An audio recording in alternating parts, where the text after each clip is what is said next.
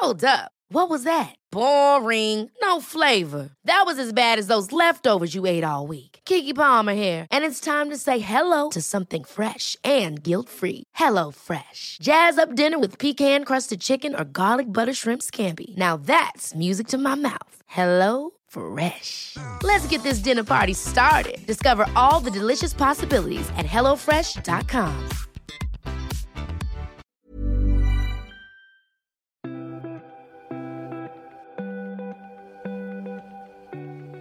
Hej kära lyssnare och välkomna tillbaka till podcast Mallorca. Idag har vi, Carolina och jag, Karina flyttat in i en riktig proffsstudio. Alldeles bestämt till Palma Music Studio i centrala Palma. Och här blir man ju lite Star Trek eftersom väggarna är klädda med bilder av välkända musiker och skådisar. Men det är inte de vi ska ägna mest tid åt idag utan det är Fredrik och Lena Tomander som så trevligt ska gästa oss. Kul att ni är här, eller kanske rättare sagt att vi är här Carolina. Ja, att vi är här. Vi är så väldigt tacksamma att vi får eh, vara i er studio och uppleva hur den är inifrån. Välkomna säger vi då. Verkligen. Tack. Varmt välkomna. Och jag känner mig mycket. faktiskt lite, lite hemma just i den här studion. För jag har ju en annan podcast som ni vet, Babys podcast. Och vi har varit här och spelat in två tidigare avsnitt. Så vi Fredrik har träffats tidigare. Ja men verkligen. Ja, och du, du, var, du var en av de första här i januari 2018 såg jag nu när jag tittade tillbaka efter våra första fem år. Då såg jag bild på er här när ni satt precis här i den här. Precis i det här rummet. Men du, jag sitter inte på tavlan där ute. Inte än. Nej, inte än. Nej, vi, får bli kändisar först. Ja, exakt. exakt. Nej, men- Innan vi platsar. Nej, men supermysigt att vara tillbaks. Mm. Och Lena, första gången som vi då träffas. Men du ska få berätta mer, för ni kom ju till ön för åtta år sedan va? Just det. Ja. Åtta år drygt ja. Augusti 2014 flyttade vi hit. Precis. Carolina, vi har massor med frågor. Ja visst, och jag kan säga att vi känner ju varandra sedan tidigare för att vi kom ungefär samtidigt. Vi kom, jag kom ett år innan er. Och vi har följts åt genom barn och genom vänskap. Så eh, jag känner mig hemma här med er. Härligt. Bra. Ni kom alltså hit för åtta år sedan. Och det är ett ganska, ganska stort steg att flytta till ett nytt land, en ö och lämna tillvaron. Hur kommer det sig att ni valde Mallorca? Gick det till? Jag kan nog berätta det. det.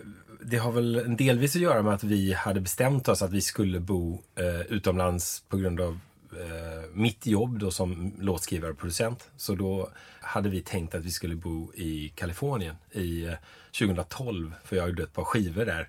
Och då testade vi att ta barnen dit och bodde i Santa Monica under ett par månader. Och så provade vi det och så kände vi efteråt att det skavde lite på grund av att eh, det här med skola och, och våra roller. Jag satt i studion hela nätterna och, och Lena fick då bli mycket mer köra bil och sådär. Just det, det är mycket avstånd på i, i Kalifornien. och då tänkte vi så här att äh, vi, eh, det var inte riktigt för oss att bo där med familjen. Så då åkte vi tillbaks till Sverige och kände att vi hade ju redan mentalt bestämt oss för att flytta. Och då blev plan B blev Mallorca på grund av att, eller tack vare att min mamma har bott här sedan 90-talet. Okej. Min mamma Gun. Och vi har ju besökt här varje år. Och något år innan blev vi inbjudna på eh, en midsommarfest här bland massa jämnåriga. Eh, där vi insåg att det fanns en otrolig här, community här på Mallorca. Som vi då förstod att den skulle man verkligen kunna bli del av. Eller hur? Lena? Ja, ja precis. Det var ju väldigt tydligt tyckte jag också när vi kom hit att det var starkt svensk community och särskilt tack vare barnen och skolan. Men du har också din bror här. Christian, min lillebror, han kom två år efter oss.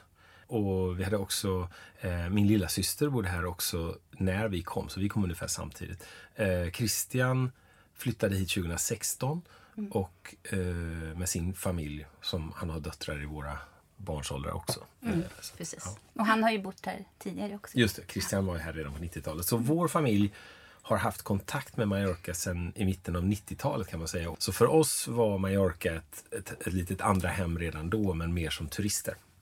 Det låter naturligt. Men det tycker jag är intressant att det finns så många svenskar här som har en, en kontakt med Mallorca sen, ja, sen 60-70-talet, sen den stora turistvågen började. Och som antingen bor de kvar eller så bor barnen kvar eller på olika sätt. Det tycker jag är så härligt att den, den delen av communityt är också väldigt starkt. Ja, och det var ju verkligen det vi förstod när vi kom ner. Jag hade ju absolut inga tankar på att skapa någon typ av arbetssituation här nere. Utan planen var ju hela tiden att jag skulle resa till inspelningar runt om i världen så som jag hade gjort tidigare. Eh, Mallorca skulle bara vara en bas för oss, för familjen. Men ja, det kanske vi pratar om lite senare då, men det blev ju en liten omvänd Jag tycker historia. vi kan prata om det nu, för det är jätteintressant det som faktiskt hände. För vi sitter ju här i Palma Music Studio och det var ju ni som byggde upp det. Du tillsammans med... Ja, precis. Min kompanjon Johan Lundgren. Mm. När vi, Lena och jag bodde här första året så gjorde vi väl som alla andra och pluggade spanska och började spela paddeltennis och Mm. levde ett ganska lugnt liv. Du jobbade mer än mig i början. Ja, jag jobbade på La Paloma Event. Precis. Tog hand om företagsgrupper som kom hit och Just det. det bokade in eh, restauranger och hotell och eh, hajkade och var på vingårdar och sånt. Det gjorde jag i tre år. ja, det är lite av en institution här också på Mallorca, Paloma Mm. Event. Precis. Från början var det väl kanske inte tänkt att vi skulle flytta hemifrån för gott. I alla fall inte Okej. i mitt huvud. I ditt huvud var det nog så. Men eh, jag hade ju min familj kvar. Eh, alla medlemmar, syster och mamma och pappa. Så för mig var ju inte det, det var inte alls vad jag hade tänkt från början. Utan du sa till mig, älskade man, att vi skulle vara här ett år. Och sen Sa så... och sa. Ja, Det är precis. faktiskt många som säger det tror jag, ett år. Ja. Och faktiskt ändrar sig. Ja, och jag var ju turnerande musiker då. Så jag hade ju sagt till alla mina bandmedlemmar att eh, jag sätter vikarie nu och sen kommer jag tillbaka. Och ehm, sen efter tre år hörde de av sig och sa, "Ja, är det okej om vi byter foto på dig på hemsidan nu? För nu börjar det bli lite awkward här. Och ehm, ja, och sen så var det ju som du sa att vi var inte alls tänkt att eh, du skulle jobba här så mycket. Det fanns ju egentligen ingen studio här. Just då, nej. Nej, precis. Men, Nej, eh, precis. Så vad, vad som hände då var att i slutet av 2014 och början av 2015 när vi hade varit här ett halvår då började artister som jag jobbade med höra av sig igen när vi skulle göra oss nya skivor. Och jag jobbar ju som låtskrivare och producent så jag blir inkopplad då när det ska skapas nytt och spelas in och sådär. Och då fick de reda på att jag var här. Och vissa av artisterna sa, men då får vi komma till dig istället. Det är ju trevligare att vara på Mallorca än- Göteborg och London. Eller så här, tyckte de då, inte i vintern. Men det Eh, låter ju fantastiskt. Ja, så, så då sa jag att det finns ingen studio här men eh, jag får hitta på någonting. Och då, eh, en vän Nico hade en, en lägenhet med en studio i, i Molinar där vi började jobba. Och det var jättebra och till slut, men till slut växte vi ur den och det behövdes göra större inspelningar. I den här vevan lär jag känna Johan Lundgren som Idag är han CEO för EasyJet. Och, eh, men han är också tidigare musiker. Och när jag lärde känna honom så hade han inget jobb utan han hade slutat att jobba för eh, resejätten TUI. Eh, och hans dröm var att bygga en studio. Han hade samlat musikprylar sedan han var ung och han hade alltid drömt om att bygga en studio. Så när han lär känna mig och då tänker han att jag har en studio, jag har inga kunder. Och den hade han i London då, den studion. Men här träffar jag en kille som har kunder men inte har någon studio. Eh, så han såg nog en möjlighet där att vi skulle tillsammans göra någonting. Och egentligen började det väl bara en sån kompisrelation där vi lyssnade på musik och, och jag som var ganska trött på musikbranschen just då för att det hade varit många intensiva år innan vi flyttade till Mallorca. Jag tyckte det var otroligt härligt att prata med någon som var helt eh, eh, grön och naiv inför musikbranschen och bara passionerat eh, intresserad. Ja, för att du hade ju haft studios i Stockholm. Och eh, när vi flyttade hit så sa Fredrik nej, nej, nej. Jag behöver bara jättebra internetuppkoppling, en mikrofon, Det räcker. ett piano, Ja. eventuellt en bra dator. Ingenting mer. Det kommer gå jättebra och jätteskönt. Och du var ju, det lät ju fantastiskt. Ja, Sen det gick ju bra. vad hände sen. Ja, men nu sitter vi ju här i en, en eh, studio och här finns ju då tre inspelningsrum eller fler. Alltså, vi har sex studios. Sex Eh, studios, Vi har ett ja. liverum eh, med åtta meter takhöjd och vi har Ja, tre våningar. Då. Precis. Eh, Palma Music Studios hände på, tack vare att Johan säger till mig varför finns det inte en bra studio i Palma? Mm. Det är ju en utav, och just då hade Palma blivit valt till världens bästa ställe att bo på enligt brittiska tidningar. Just De det, hade- det var den här hypen 2015, 16, 17. Det var, Mallorca var ju väldigt hypat Ja. innan, innan covid och allt det här. Ja, och som tur var för oss då så fanns det ingen studio i Palma. Eh, Det finns småstudios hemma hos folk och sådär, men det fanns ingen riktig inspelningsstudio. Och det blev lite en sån här grej att eh, Johan säger till mig, varför finns det ingen bra studio i Palma? Det, det vet jag inte, det är väl för att någon inte har orkat bygga en, tänkte jag då. Och, och så säger han så här, men eh, hur, gör- hur skulle man göra världens bästa ställe att bo på ännu bättre? Säger han, som kan det här med marknadsföring och, och övertalning.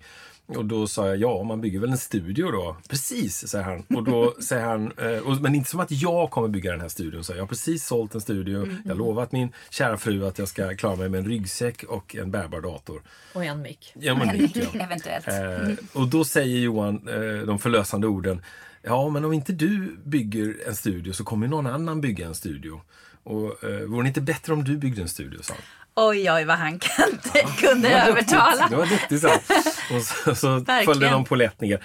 Och, och, och faktum var att vi letar också ett hus till familjen. Så vi kör förbi den här gatan och Lena säger jag har sett en skylt här i Sonnesberg och vi kör upp och ner och så, så hittar vi den här tomten då. Och då har du sett den här till salu-skylten på tomten. Det är så intressant tycker jag med Mallorca att det finns så många centralt tomter, obebyggda tomter. Och det var ju detta. Ja, En men verkligen. tomt. Ja, ja visst. Det var en öde tomt med Ja, katter. och... mitt i stan. Ja, och så skickar vi en... Jag skickar en, ett, ett, ett sms till Johan, eller ett MMS som det heter då. Ett, ett, en bild till Johan där jag skriver, ska vi inte bygga en studio här med en ha-ha-ha-smiley efteråt? Det vore väl skojigt? Och, så- och så går han igång på det, tycker att det var en jättebra idé. Samtidigt som vi vet då att tennisklubben ska snart öppnas, Palma Tennisklubb med, med. Micke och Johanna Landström som vi visste, vi kände från sen tidigare vi visste att det skulle bli fantastiskt. Och det är bara några hundra meter bort, Ja, eller vi är ju 250 meter från Palma Tennisklubb. Och eh, då visste vi, vi hade ju på känn att det här området, Sonnesbanjelet som vi sitter i nu, som på, då pratade ingen om det området. Nej. För då pratade alla om Santa Catalina, som bara är nästgårds. Men då kände vi på oss att det här området kommer ju explodera om ett par år. Och så, och så hittar vi den här tomten för ett bra pris. Och då sa jag till Johan, vi köper tomten tillsammans som en investering. Och det gjorde vi då och sen började hela den här ett och ett halvt år långa snurren att eh, planera, drömma, hitta på bygglov, geologiska tester och allt det där.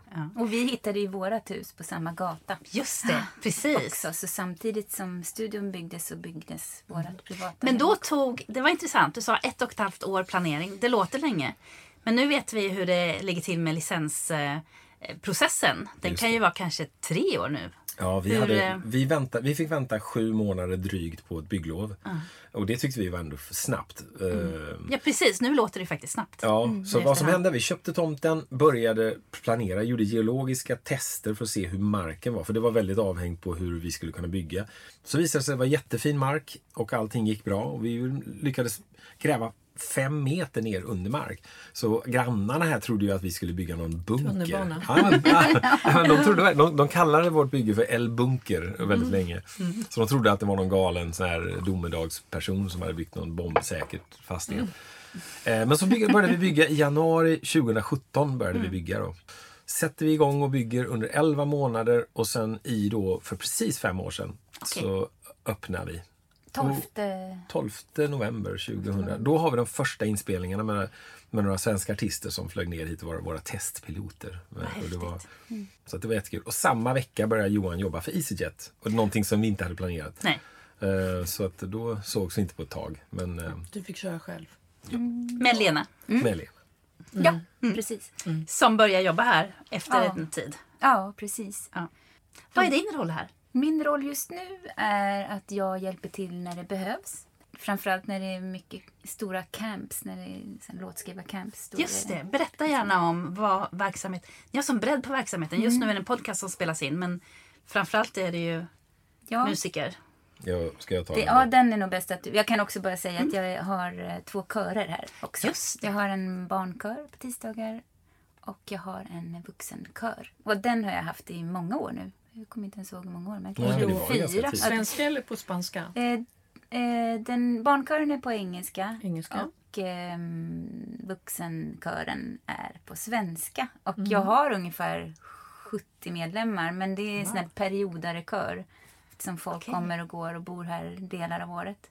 Så man är välkommen när man är här. Det är en kör för alla. En kör för alla. Fantastiskt. Ja, Men det är ju härligt. Jag pratar ju mycket om oxytocinet när, när jag pratar i min andra podd. Som barnmorska i grunden. Och det är ju det här lugnande fina hormonet. Och det får man ju massor när man sjunger faktiskt. Så, eh, Och sen har ni så fantastisk akustik i det rummet. Bästa rummet. Alltså, oj, oj, oj. Vi är lite bortskämda. Ja, alltså det- rummet är ju det vi pratar om nu i vårt liverum som är på andra sidan glaset här. Det byggdes ju för att förstärka alla typer av akustiska instrument och sång. Så, så rummet är ju byggt, det finns inga räta vinklar och det är åtta meter takhöjd och, och akustiken är ju sån att det ska förstärka allting som låter så att det blir musikaliskt. Alltså tvärtom en, en eh, simbassäng eller en, en, en dusch där det mest bara ekar eh, med resonanser och så. Så är det här rummet gjort för att det ska liksom kännas mäktigt när man sjunger. Och det känner vi ni väl? Ja, det är, Fantastiskt. det är underbart att sjunga. Men då tänker jag Fredrik så här, när, när du byggde den här studion, eller ni gjorde det. Det är ju massor med saker, just det här som du berättar nu, som man faktiskt måste ha koll på och tänka till om. Att rummet ska vara utformat på ett eh, visst sätt för att, eh, för att bli så kvalitativt som möjligt. Ja, vi- Johan och jag började med att göra en liten skiss på vad är det vi tror folk kommer vilja göra och vad vill vi göra i det här huset. Och vi kom fram till att vi vill ha ett, vi vill ha en klassisk, traditionell, riktigt bra studio. Som det finns så få nu för tiden för de har fått stänga. Eh, många ligger mitt i storstäder och har dyra hyror. Det är bara att tänka på gamla Stockholms Polarstudion som fick stänga och blev, blev ett gym eh, och så vidare. Eh, så vi ville ha en riktigt bra studio. Och det byggde också runt att Johan hade stort mixerbord i sitt hus i London. Och det blev liksom själva navet i vad vi byggde allting runt. Så ett stort liverum där man kunde spela in akustiska instrument. En stor analog, riktigt gammal traditionell studio fast med modern utrustning. Det var första målet och då kom vi fram till att det ska ligga på markplan och vi behöver en reception. Och sen så, i och med att vi lyckades få ett väldigt djup eh, underjord om man säger så, en källare som är, är fyra meter i takhöjd. Så på det våningsplanet har vi en, eh, som vi kallar för en produktionsvåning där folk kommer med bärbara datorer och, och skriver låtar och producerar på det nya sättet att jobba. Då, då kommer folk med egen dator, de behöver en bra mikrofon, jättebra högtalare, bra akustik och bra liksom, vibe, eh, bra luft.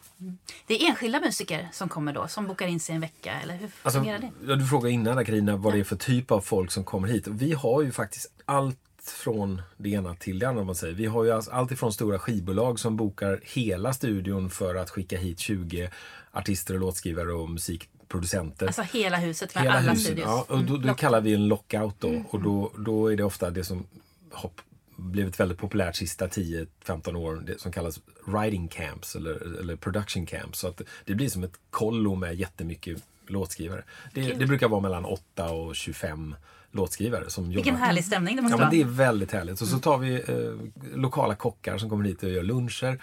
Eh, och sen så är alla här och så på morgonen så ses de i live-rummet och sitter och får eh, de får då briefings från skivbolag eller från, det kan vara Melodifestivalen som säger nu letar de här artisterna låtar. Och sen så jobbar alla i, i teams i våra sex, sju olika studios då. Och sen så sista dagen på campet då så brukar de ha en stor uppspelningsfest här där de ibland bjuder hit musikbransch som får lyssna på det. Och då brukar det alltid bli stor fest och så går alla ut på, i Palma och sådär. Vad roligt det låter. Men det låter så kreativt. Ja men de, Vilket de grejerna har verkligen... stort event. Liksom. Ja, det, det har verkligen exploderat den Ja. grejen för oss. Här. Det, jag visste att det skulle ske, det var så vi planerade huset men man kunde inte veta heller i vilken kan man omform. aldrig veta. Men, men jag som då var här så tidigt, jag kunde ju se härliga foton som sagt på väggarna redan då av människor som hade varit här, ganska välkända. Så de måste ju ha kommit hit eh, bara veckor efter Ja, men alltså, det, I och med att jag, alltså jag har ju ett förflutet i, tre- i 30 år som, att jobba med artister och låtar. Och, så det första som hände var ju såklart att mycket av folket som jag jobbar med började komma hit redan på en gång. Men sen så spred ju sig ordet och vi fick börja jobba med andra saker. Folk från podcast hörde av sig. Det gjordes ljudböcker, det spelades in klassisk musik. Eh, det gjordes eh, allt möjligt. Vi, vi, det började med att jag, jag utgick från vad jag själv gör och skriver låtar åt artister men sen bara växte allting. Och något halvår innan covid började vi också göra filmdubbningar. Alltså inte att man gör tyska över en engelsk film utan att det kallas för ADR, eh, Automatic Dialogue Replacement. Att skådisarna står och spelar in film och då har man ju ofta en liten mygga innanför skjortslaget och någon står med en bom eh, för att fånga upp ljudet. Men Väldigt ofta är det ganska dåligt ljud för mikrofonen måste vara långt borta för att, annars syns den i bild. Alternativt står man på en sandstrand och det är mycket ljud från havet fastän man ska ha en intim scen och prata med någon. Och sådär. Eller kommer ett flygplan. Eller ja, mitt i en riddarfilm. Mm. Okay, så att det, ni pratar om de riktiga skådisarna, ja. inte de som lägger på röster? Vad som hände för oss var att mm. det bor väldigt mycket riktiga skådisar mm. på den här ön. Och en del av filmskapandet är efterproduktionen, att man lägger på ljudet igen. Så att man dubbar sig själv helt mm. enkelt. Så skådisen ser sig själv prata, fast pratar närmare mikrofonen. Och tänk så här att om en scen är en kvart lång på en film, då kanske den tar tre veckor att spela in. Och ena veckan kanske personen är förkyld, eh, bakis eller bara allmänt trött. Och då ändras ju rösten väldigt mycket. Mm. Så ska man ha en jämn ton i en, en scen på okay. rösten, då måste du lägga det efteråt. Annars kommer du att låta olika. Det har inte jag tänkt på innan, men det låter ju som att det kanske är ganska vanligt att det 90, faktiskt behövs. 95 procent av all film som görs, gör det här. Så det, det, ska ni tänka på nästa gång ni ser film. Så vi har ju sen... Kommer sen, inte missa det nästa gång. Ja, men I flera år nu har det blivit en större och större del av vad vi gör och under covid så blev det en väldigt stor del av vad vi gjorde för då kunde ju inte skådisarna flyga till sina filmstudios och göra det här jobbet. Nej, de som bodde här på ön då? Precis. Mm. Så, så det finns ju några riktigt stora skådisar som Mads Mikkelsen och Joseph Fiennes och flera tyska riktigt stora skådisar och de kunde ju inte resa. Så då blev vi deras eh, produktionshem då under covid där de kom och dubbade sina filmer. Eller gjorde och efter. Även serier och sånt har ni gjort? Ja precis, vi har gjort så tyska König från Palma och Mallorca Files och, och de här tyska tv-serierna som görs på ön. Mm. Då har vi också gjort de ljuden. Bonde söker fru. Men som svensk så tänker man att tysk eh, film är inte, och tv är inte så stort i Sverige. Men det är ju väldigt stort och tyska communityt är ju väldigt stort här på Mallorca. Ja. Mm. Mm. Det har blivit så att vår, vår kundkrets i studion är väl en tredjedel tyskar, en tredjedel skandinaver och resten en blandning av alla andra länder. Så tyskarna är ju väldigt både produktionsstarka och penningstarka såklart. Så att det är jättestor Stor marknad. Ja, det är det. Men du coolaste, eller både Lena och Fredrik, coolaste mötet i studion? Jag måste säga att jag tycker att Joseph Fiennes är Eh, förutom Mads Mikkelsen när han kom första gången så dog man ju lite. Men, eh, ja, men Joseph Fiennes är ju helt fantastisk. Jag har haft äran att haft hans dotter i, som sångelev också. En jättebedårande liten Joseph Fiennes i Shakespeare in Love och Handmaid's Tale. Och... Precis. Ja, precis. Och han är ju aktiv på ön i Cinecitat, eller hur? Just det. Mm. Mm. Kan ni säga något om det? Jag vet bara... Uh, nej, men jag vet inte så mycket om det. Nej, okej. Okay. Nej. Jag var där häromdagen och såg ja, en film. Jag är ofta där ja, och ser på film. Jag älskar det.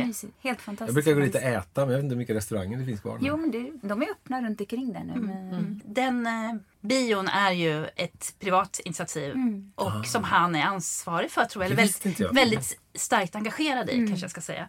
Och det är ju eh, filmer på originalspråk. Precis. Som då är textade på spanska men yes. inte dubbade som så väldigt mycket filmer här. Ja.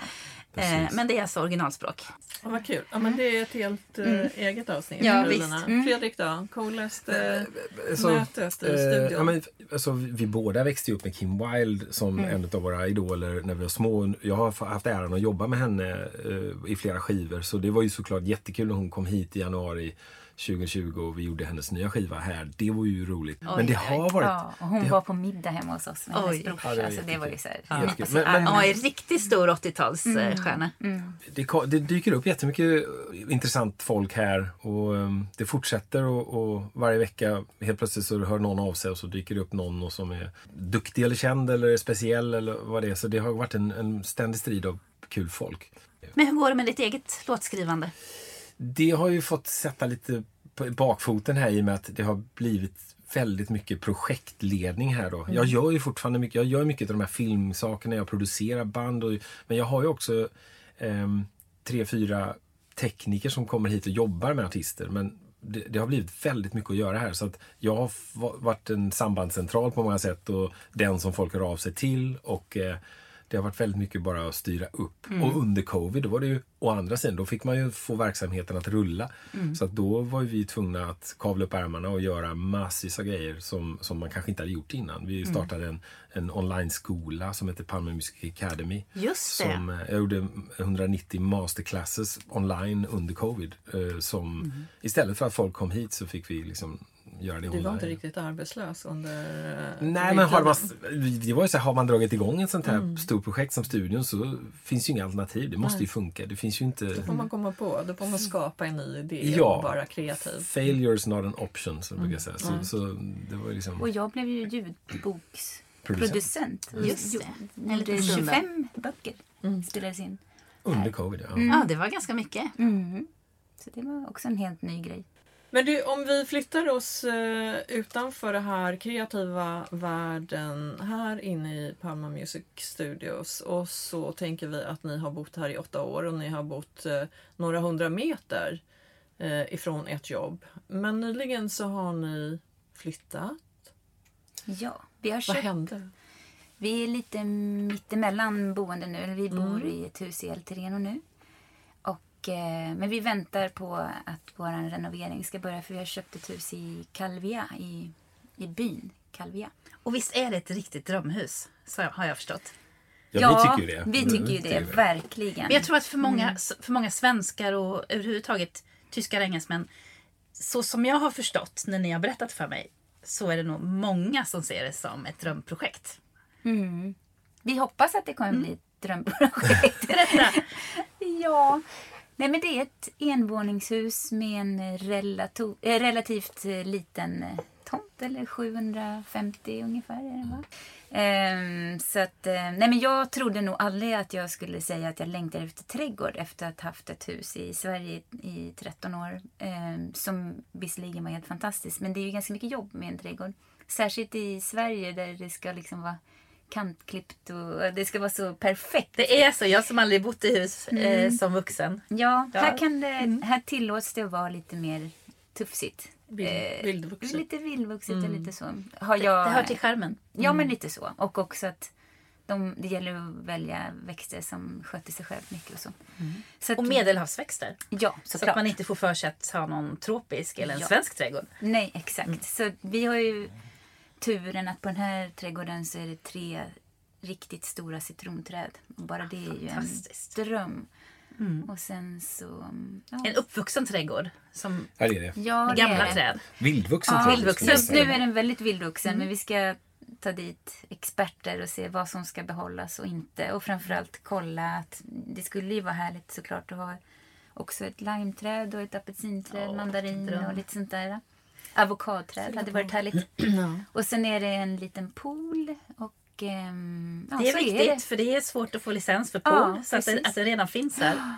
Och sen ligger den bara några hundra meter från den här lilla byn då, bergsbyn. Så att det är drömläge. Men du, vi, vi svenskar älskar ju det här ordet finka. Finkor. Eh, alltså huset. Det får ju... Det har ju en helt annan klang. Det blir lite mer romantiskt. Har ni köpt en finka? Är min fråga. Ja, alltså, det, ja, det kan man säga för finkan till hus då, om man säger så. Ja. så det, men, men det är ju en 70 Det är bara att svara ja, för det låter Okej, bättre. vi säger ja på den frågan. Det, är- Ja. det, är ju- det är ju ingen så här 600 år gammal eh, finka. eh, Det är inget stenhus. Så. Ja, men det är ett Det är ett stenhus. stenhus, fast byggt, ja. Det är ju byggt på 70-talet. Fast med, med såna här gamla marockinska stenar. Så att det ser ut som ett gammalt hus. Men är säger att det är en fin finka. Ja, det är jättefint. Mm. Det är en Vi är glada. finka Vi då, tycker att det i är en bergsby. Underbart. Ja, vi tycker att det Men det är ett stort steg att ta för ni bodde väldigt bekvämt här på bekvämt avstånd. Ja. Inne i Palma. Vad gör att man vågar ta det steget? Att sälja det ni Våran, har och köpa? ja, precis. Nej, men våran äldsta dotter har ju flyttat till Stockholm nu. Och vår yngsta är ju 16. Så hon... Ehm, ja, vi vet ju inte hur länge vi kommer få ha kvar henne hemma. Hon är väl inte eld och lågor över att ha en kvarts bilfärd in till skolan. Nu bor hon ju fem minuters promenad från skolan, från gymnasiet. Men eh, som sagt, vi vet ju inte hur länge hon kommer vara kvar. Och det här enplanshuset är en dröm för oss, säger, jag nu innan vi har flyttat dit. Men det är en romantisk dröm i alla fall som jag hoppas kommer vara så pass bra som vi tror att det kommer vara. Och det är ju som sagt bara en kvart ifrån Palma. Ganska skönt Ja, en att kvart. lämna. är inte så mycket. Ni känner att det var skönt att lämna Palma? Var det ja, vi var avgörande? nog för vi, redo. När vi flyttade hit 2014 så ville vi avsiktligt bo mitt inne i stan för att vi hade bott på landet i Sverige. Så då var ju hela idén att vi ska bo i stan, då, då kan vi gå till alla restauranger och, och leva det där, ett annat typ av liv än vad vi Mm. bodde i Sverige. Och då gjorde vi det och sen hände hela eh, bygget av studion och då blev allting väldigt intensivt och då blev det att vi hyrde först lägenhet och hus i två, två och ett halvt år innan vi hittade vårt hus vi sålde i nu i somras. Nästan Men- tre år va? Vi bodde på tre olika Ja, adresser. ja precis. Ja, eh, precis. Så då, då var hela idén var den här att ska vi bygga upp det här Palma Music Studios så måste vi vara precis i närheten. Det går inte att starta en verksamhet och ha för långt till jobbet. Speciellt om en sån här grej som vi har gjort, där har jag ju varit här hela tiden. Och jag har ju gått upp och ner för den här gatan mellan huset och studion många, många tusen gånger de här fem Och åren. er lilla hund. Ja, så, så vi, vi har verkligen eh, gjort våra, eh, eh, våra gångmeter i området. Och det var hela tiden planen att vi måste bo nära, precis vid studion, kanske i 5-6 år i början. Och sen så började det komma till den punkten att men det är snart 5-6 år och barn flyttar hemifrån och allting. Och Lena och jag har ju letat oss runt på hela ön i, ända sedan vi kom hit. Så vi åkt ut ofta och tittat och så har vi alltid satt oss med en kaffe på varje torg och så sagt så här, skulle man kunna bo här? Hur är det här? Och så börjar man titta. Så mentalt har, den, Mm. eh, har det funnits tidigare? Ja, verkligen. Ja, det tror jag att många som bor här på ön har den frågeställningen. Man vill ha både nära stan, man vill ha kanske nära vatten, eller fast man vill också bo i en bergsby. Eller vill, ja, det är många frågetecken och det finns så mycket vackert här. Så det är svårt verkligen. att välja. Men man kan ju inte få allt. Så det gäller att sätta en prioritetslista. Men ni verkar vara ganska samstämda i vad ni tycker. För i vissa fall är det någon som verkligen vill bo i stan. Eller någon som verkligen vill bo på landet. Ja, och jag, du kommer ju från västkusten och har bott nära havet. Så för mig var ju det lite oroligt att du ville bo nära vatten. För det vill inte jag. För jag är väldigt åksjuk och blir nästan åksjuk av att höra vågor. Så att jag, jag måste upp i bergen för det är en... en ehm, Men ni ser havet från huset. Det gör vi faktiskt. Då har ni ju båda fått era bitar. det är stora ord tycker jag. Jag tycker man ser, man ser verkligen hur havet från taket. Där jag kommer bli helt man ser, om man står med kikare Ja, ja, ja. och ser man en horisont. Men så- känslan är viktig. Men Ja. det är det blir det. mäklargrej. Det är sjöglimt. Ja. Får man Sjöglimt. hänga Jag- ut liksom jag ett par sjöglimt. meter genom det översta Mitt fönstret. glas är halvfullt. Ja, vad, vad härligt. Jag ser det med kikare. Nej, Du har ser- ett risig långs... Du ser risigt. Ja, Mentalt så ser man havet. Verkligen. Det är i alla fall bara att rulla ner för backen så är man nere vid Palmanova. Bäst. Men jag är nyfiken på en annan sak. Eh, väldigt mycket samtal här på Mallorca handlar om att eh, bygga och renovera och massor bekymmer man stöter på. Och ni har ju erfarenhet från ert tidigare hus och studion. Och studion tänker Mm. jag. Ja. Ja, Och nu är ni på ett gammalt, kanske rätt skruttigt hus. ja Eh, precis. Vad har ni för erfarenheter som ni tar med er? Ja, det, det fanns väl några år i alla fall man lovade sig själv att man aldrig överhuvudtaget skulle bygga någonting i hela sitt liv igen. Det är kanske Och s- som med barnafödsel, eller barnafödande ska jag säga. Att man efter första barnet säger att man aldrig ska göra det igen. Men eh, eh, Vi har, ja. verkligen, vi har verkligen erfarit det. Eh, och lite grann, alltså när, när man väl hade kommit över att man tyckte det var jäkligt jobbigt att bygga. För det är jobbigt att bygga, det är fruktansvärt. Jag kommer faktiskt ihåg att Ja. du, du var rätt upprörd ibland. Ja, verkligen. Jag hade inte mina bästa dagar då 2017, minns jag. Eh, Men när man väl har kommit över det och inser att men då har jag i alla fall lärt mig massa saker så det skulle vara nästan snopet om man inte använde det till att göra någonting till slut så man fick lite så här, ja, så här closure. Alltså, om, om jag nu gjorde det och lärde mig det, om jag gjorde det och lärde mig det och önskar att jag hade gjort det nästa gång. Men det är nästan bäddat för att men då måste vi göra det här för att få till det. För att se om vi kan Har ni något till det. exempel som ni känner det här måste vi göra bättre nästa Nej, gång? men alltså tips är väl att kolla med folk som har gjort det förut och var de gick bet. Ja, men en tumregel är ju att allt tar väldigt mycket längre tid här än vad man tror det ska göra. Och det gäller allt. Det gäller papper från myndigheter, det gäller banker som ska höra av sig, det gäller eh, planering av saker och det gäller betalningar. Allting tar mycket längre tid. Och om man bara lär sig det till slut. Ja, hantverkare. Eh, det, det är ju inte så väldigt ofta man får en, en en rörläggare med våtrumslicens om man säger så. Rörläggare kan ju faktiskt vara det absolut viktigaste, att man har någon med goda referenser. För det är ju... Det, Ja, det, det, det, ställer det måste till jag säga. Det, var- det var väl den grejen som vi känner att nästa gång, jag kommer betala trippla timarvodet nästa gång för att veta att jag får den bästa eh, eh, rörläggaren. Nej, för att när väl huset är byggt och klart och om det väl börjar läcka någonstans så är det Riva upp. väldigt jobbigt. Det är bara att riva om. Då är det Riva upp, pengar om. och extrem tid Ja. att börja om. Så det har vi erfarit Och som alldeles för mycket. svensk vill man nog gärna bygga in rören. Man tycker att det, det ska döljas i badrummet och Mm. köket och överallt. Och är det inbyggt då, och det börjar läcka där inne. Ja, när vi byggde Taket. studion här så, ja, när vi byggde studion här så, så hade vi som policy att ingen fick stänga en enda vägg utan att ta kort och filma. Och det var flera gånger de fick ri- riva igen och, och ta upp det och så göra om det och så visa på mig att jag gjort det. Alldeles, det slutade med att jag stod och tittade på alla hela tiden och jobbade. Det verkar som att det är svårt att liksom skruva ihop två rör och få det Men, tätt. men det, det kan väl vara tipset också för när eh, ni nu eh, ska renovera huset, tänker jag. Inte bara som, som studion, utan lägenheter, eh, villor där ute.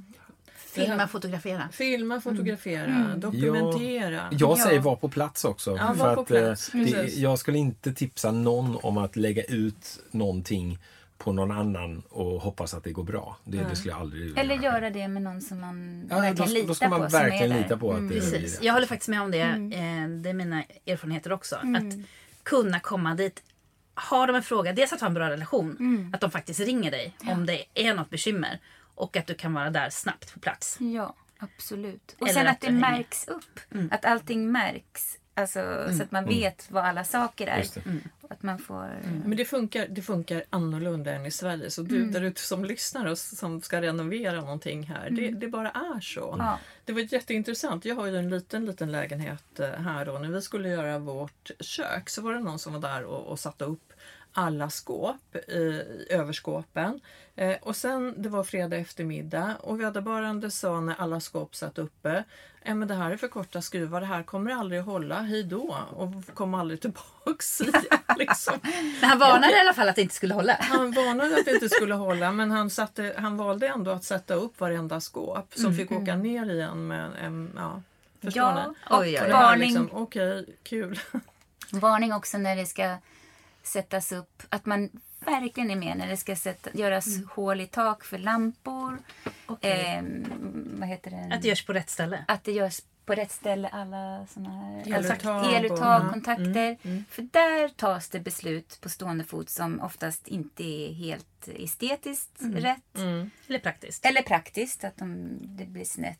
Det något som ska vara rakt är snett. Och Ja, men sånt var, var på plats. Vi Var hade plats. också lampor i en liten gång där vi inte hade satt några lampor utan det hade de tyckt själva att här Ja. är så mörkt. Så här behöver ni, vi nog ha. Det satt två lampor och vi sa att vi ska inte ha någon lampa att ta bort liksom. Oj, det var det. fanns De tog här. egna beslut. Ja, precis. Mm, så, så ja, eh, det är annorlunda helt enkelt. Var på plats, var med. Bra rörmokare och Ja. var på plats. Referenser. Sen får jag referens. också en... Min erfarenhet är också att ha ett team som faktiskt jobbar tätt ihop. För många anlitar underleverantörer som de inte har så bra relation med. Underleverantören i sig kanske har, om man säger så, immigranter som inte pratar så bra spanska, engelska, inte har, många har ju inte den utbildning som vi är vana vid att hantverkare har i Sverige. Och då tar de inte ansvar. Den man själv anlitar tar inte ansvar för vad underleverantören gör. Det, det tråkiga är att Tyvärr. underleverantörerna då har ju i sin tur folk som jobbar för dem som du säger Precis. som inte alltid är legalt anställda och så vidare. Precis. De går ju på oerhört dåliga löner. Så man, det, det är stort, eller, och det är mycket att kräva att man ska tro att de ska känna ansvar också när de kanske Mm. för jobbar för, hem. 8 euro i timmen. Eh, och, och, men de vet ju inte. Vi hade ju folk, det, när vi byggde studion här, det var ju ibland jag fick berätta för folk, vet ni vad ni bygger nu? Ni bygger en musikstudio. Jaha, vad är det för något? Så att jag fick gå in och förklara för alla. Så här, det, det finns en anledning varför det ska vara 0,5 centimeter mellan de här eh, plattorna. För att det inte ska nudda varandra och så vidare. Så att, nej, inte man bara måste för att jag är en, eh, jag är en ilsken svensk utan det finns en anledning till detta. Nu är ju inte allt dåligt eh, på Mallorca och i Spanien, det är inte det vi säger, men, men man måste vara mer eh, observant. Och sen så tror jag också om man inte kan vara på plats, för det är många som faktiskt inte kan det. Men det finns ju företag här som eh, kan Jag, Ta jag om skulle vilja säga att det är mer värt att lägga till eh, extra pengar att ha en människa, att betala någon, om ni inte kan vara på plats, betala någon som tar ansvar som ni litar på. Eh, Ta inte den lägsta offerten och hoppas att det ska bli bra. Utan Mm. Precis. betala hellre lite till. Ni kommer att vara lyckliga i slutändan att Mm. ni gjorde det. Om ni kan lita på den här personen som tar eget ansvar. Och skaffa en bra relation.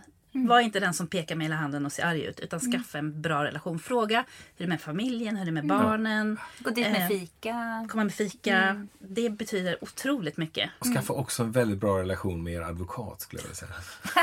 Okej. Precis, det är backupen som behövs. Ja men det måste du ha. Ja. Du måste ha Men nu har ni en massa bra erfarenheter. Så nu känner ni, nu går ni in i det här projektet. Med all positivism som finns. Ja men det gör vi, herregud. Det kommer bli jättebra. Ja, det är kommer bli spännande nu. Alltså det, vi är Sen- redo. Jag tror vi båda är sådana som behöver ett litet svårt projekt hela tiden att göra. Det måste finnas någonting som är lite krångligt. Ehm, Och som man, skapande. ja, det måste vara någonting som man vaknar varje morgon och funderar på. Eh, det skulle vara tråkigt att sätta sig och bara, nu är allt klart.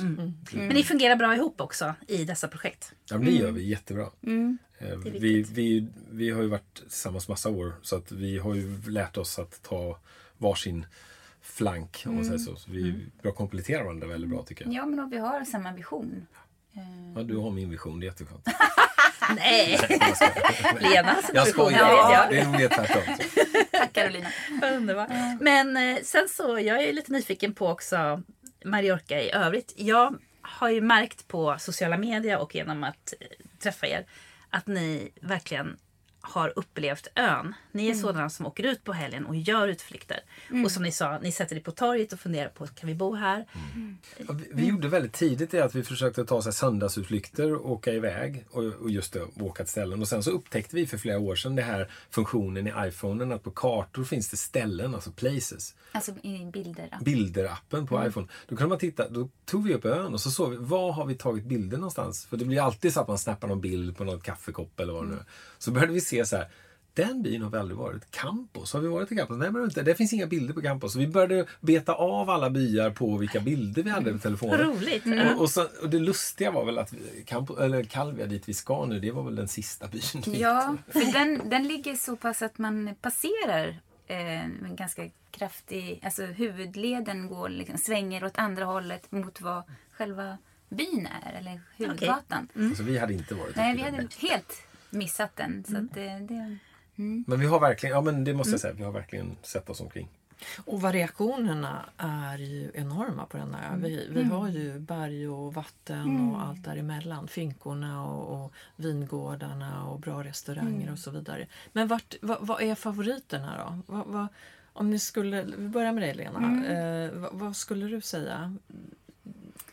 Besök Ja. det här eller gå och käka där eller vad är, är dina bästa tips om du skulle få ge ett par? det beror lite på Årstid? årstid. Precis. Eh, Ja, men man säger... Mm, min favorittid är det som börjar nu. Förutom att det regnar idag. Då. Men det, jag älskar ju regn och rusk också. Och då ska vi säga att när vi sitter här och spelar in då är vi i mitten av november. Ja, precis. Och det Exakt. första stora regnet på alltså, mer än ett halvår. Nio månader. Ja, och det är så mysigt tycker jag. Men jag tycker att vintern här, och många med mig såklart, det är ju lite därför vi bor här. För att den är helt fantastisk. Att det då är ungefär 15 grader med temp. Och sen när hela citrussäsongen drar igång nu i januari. Och också mandelblommorna, mandelträden blommar i februari. Så att är det en riktigt fin eh, januari, februari dag. Då tar man bilen och så åker man ut mot Boniola och tittar på mandelträden. Har man också tur den dagen så är det snö uppe på topparna. Och sen åker man in genom Sojetunneln och sen upplever man alla citrusfrukter. Det, de, och där är det så lugnt då. Alltså det är inga turister då. För folk vet inte att det är den vackraste tiden på året. Det är januari, februari. Om det är fina dagar då. Sojer ka- kallas ju för apelsindalen. Ja, och det är ju för att de har ju sitt naturliga bevattningssystem där. För eftersom snön är, de är hela dalen är ju omhuldad och de här hö, högsta bergstopparna är ju precis där. Så eftersom snön då eh, smälter ner i dalen så är det så prunkande där.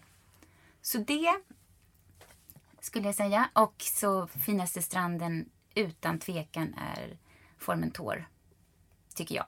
Eller tycker vi nog båda tror jag.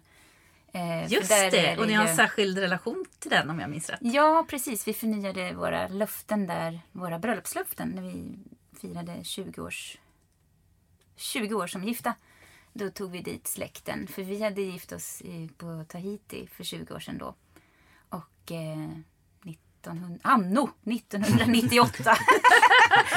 och, eh, och just där så är det lite Karibien-likt med de här små öarna som ligger utanför den här fantastiska stranden. Och, Och turkost turkost vatten. vatten. Alltså det är magiskt. Så ta, hyr en bil och snirkla er upp till um, Poyensa, Porto Poyensa, Formentor upp där. Alltså det är gudavackert.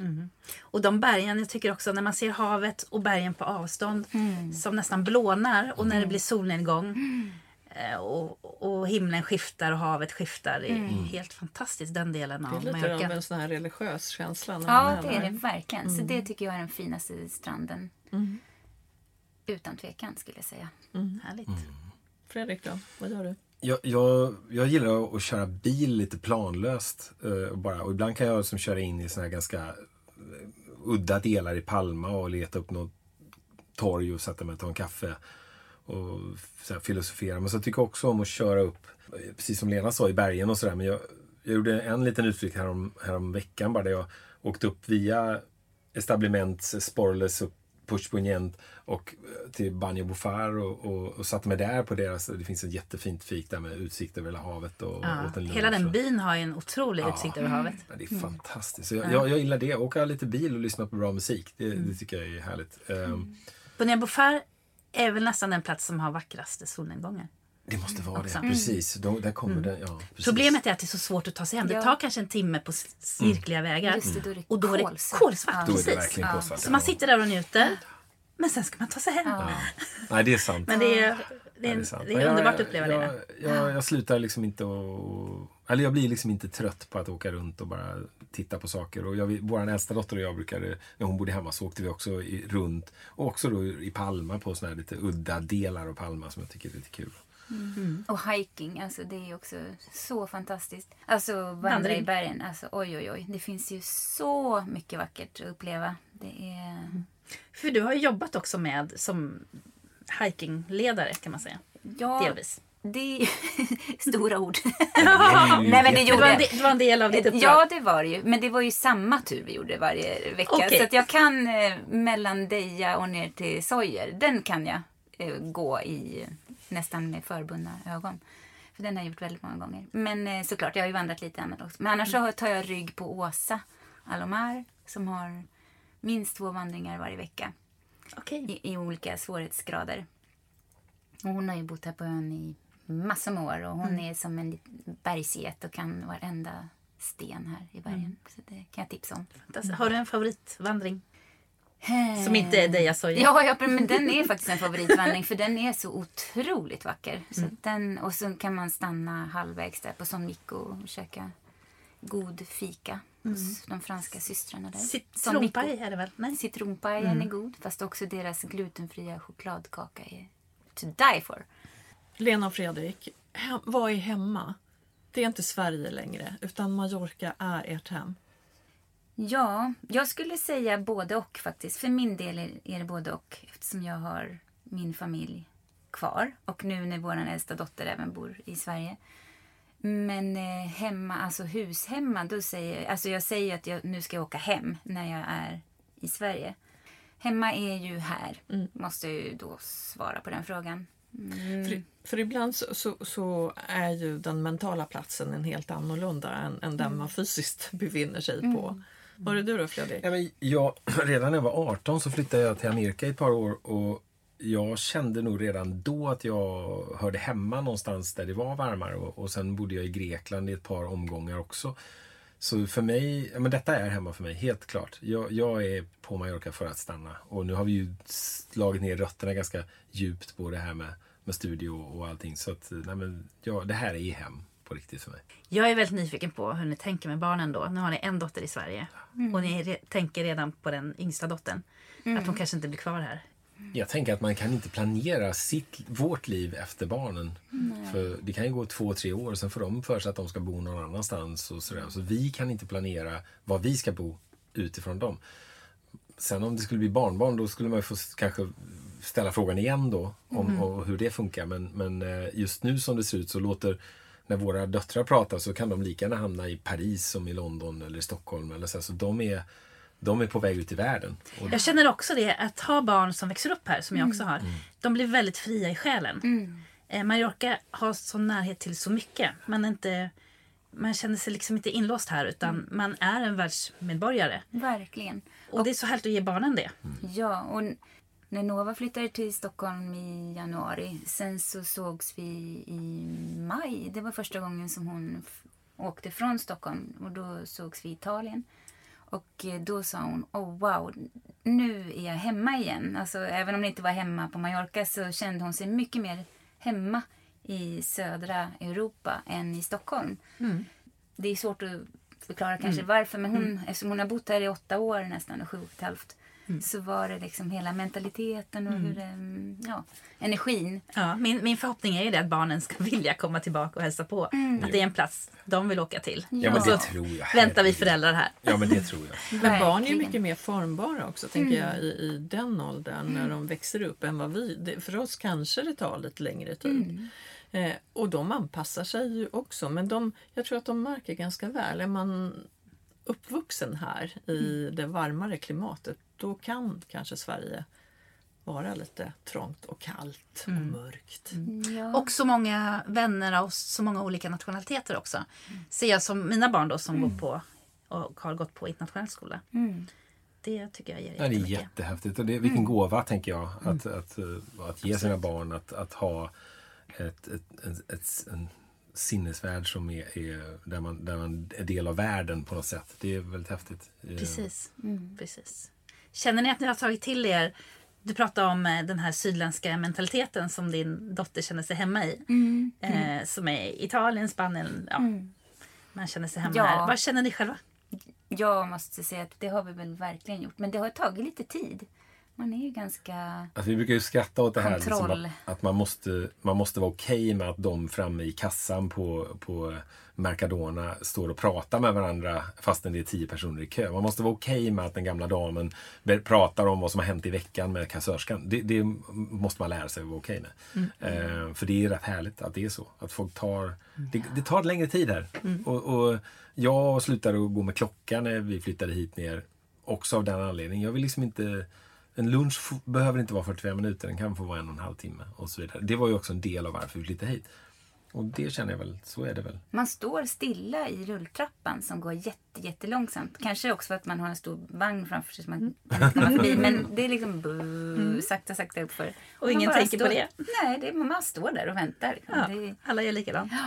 Nej, det är Men det är mycket att tänka på som svensk att, att eh, den här respekten till eh, stället, landet jag befinner mig i. Att jag inte kan få det kanske lika snabbt som hemma, att det funkar på samma sätt.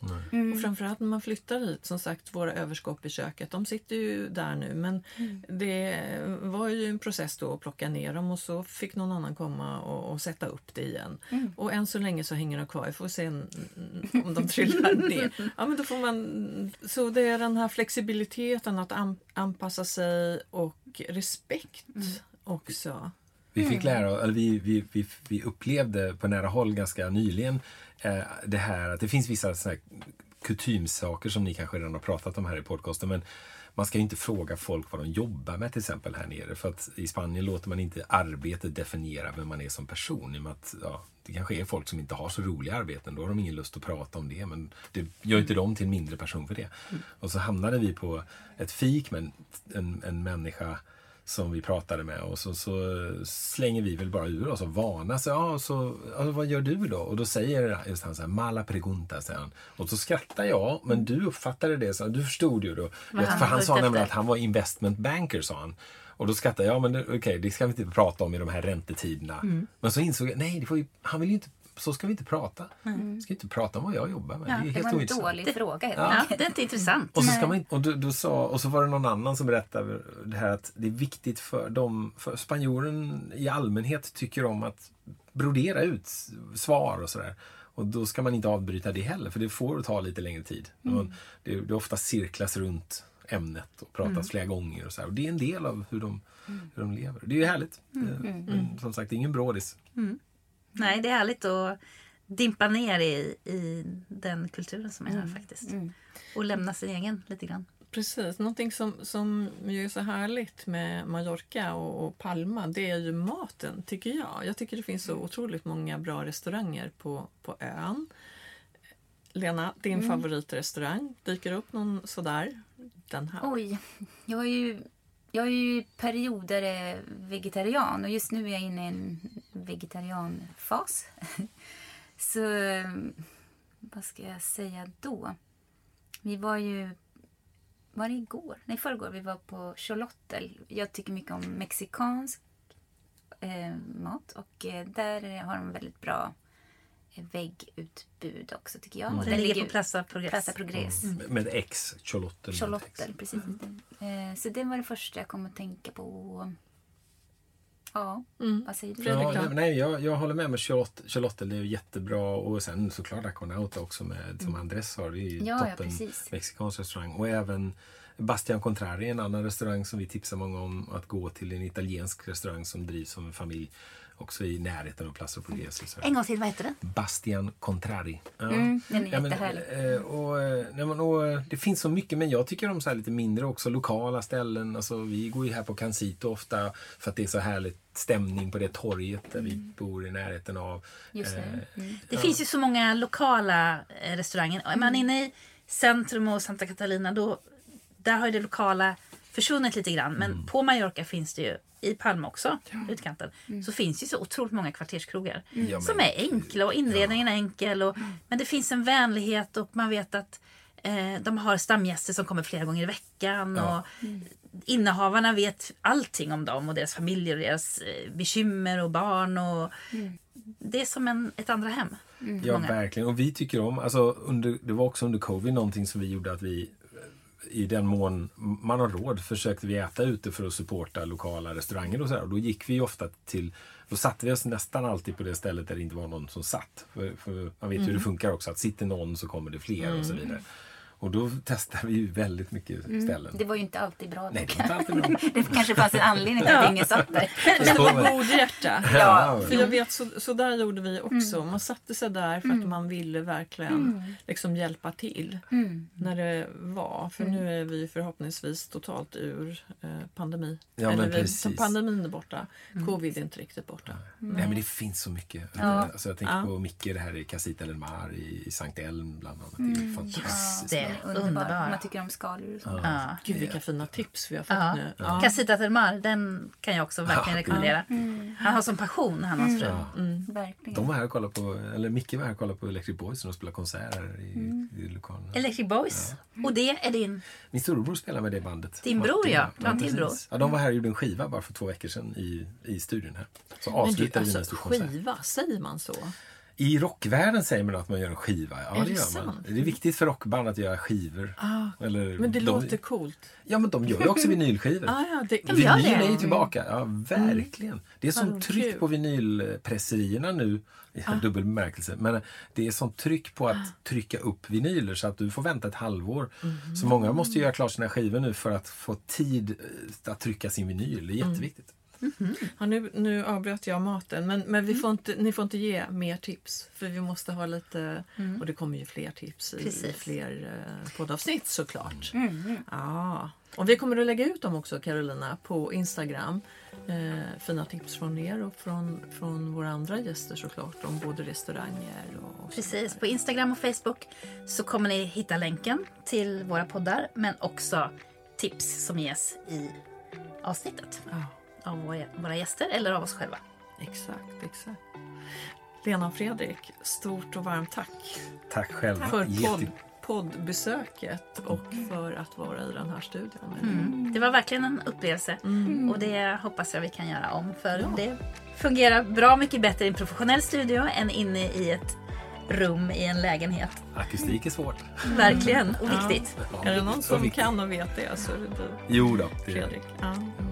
Men lycka till med er, ert husprojekt och med studion. Mm. Och eh, vi hörs av senare. Det gör vi. Tack snälla. Jättekul, Jättekul att ha er här. Tack så Ja. mycket. Vad kul Carolina. Vilka fantastiska människor. Ja, härligt. Och Ja. Det finns så många här på ön och jag tycker att Lena och Fredrik är några av dem som har väldigt mycket att berätta och är väldigt härliga att umgås med. Tack söta. Tack Ja. detsamma. Och vi är snart tillbaks med ett nytt poddavsnitt med nya gäster. Så stay tuned.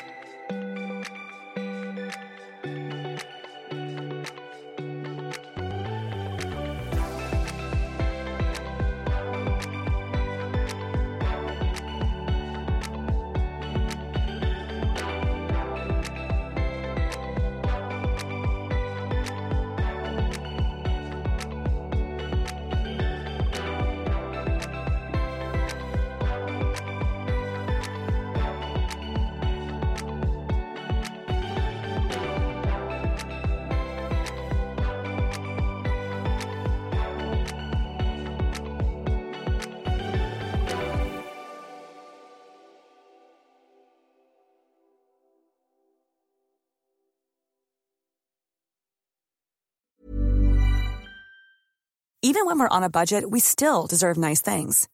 Quince is a place to scoop up stunning high-end goods for 50 to 80% less than similar brands. They have buttery soft cashmere sweaters starting at $50, luxurious Italian leather bags, and so much more.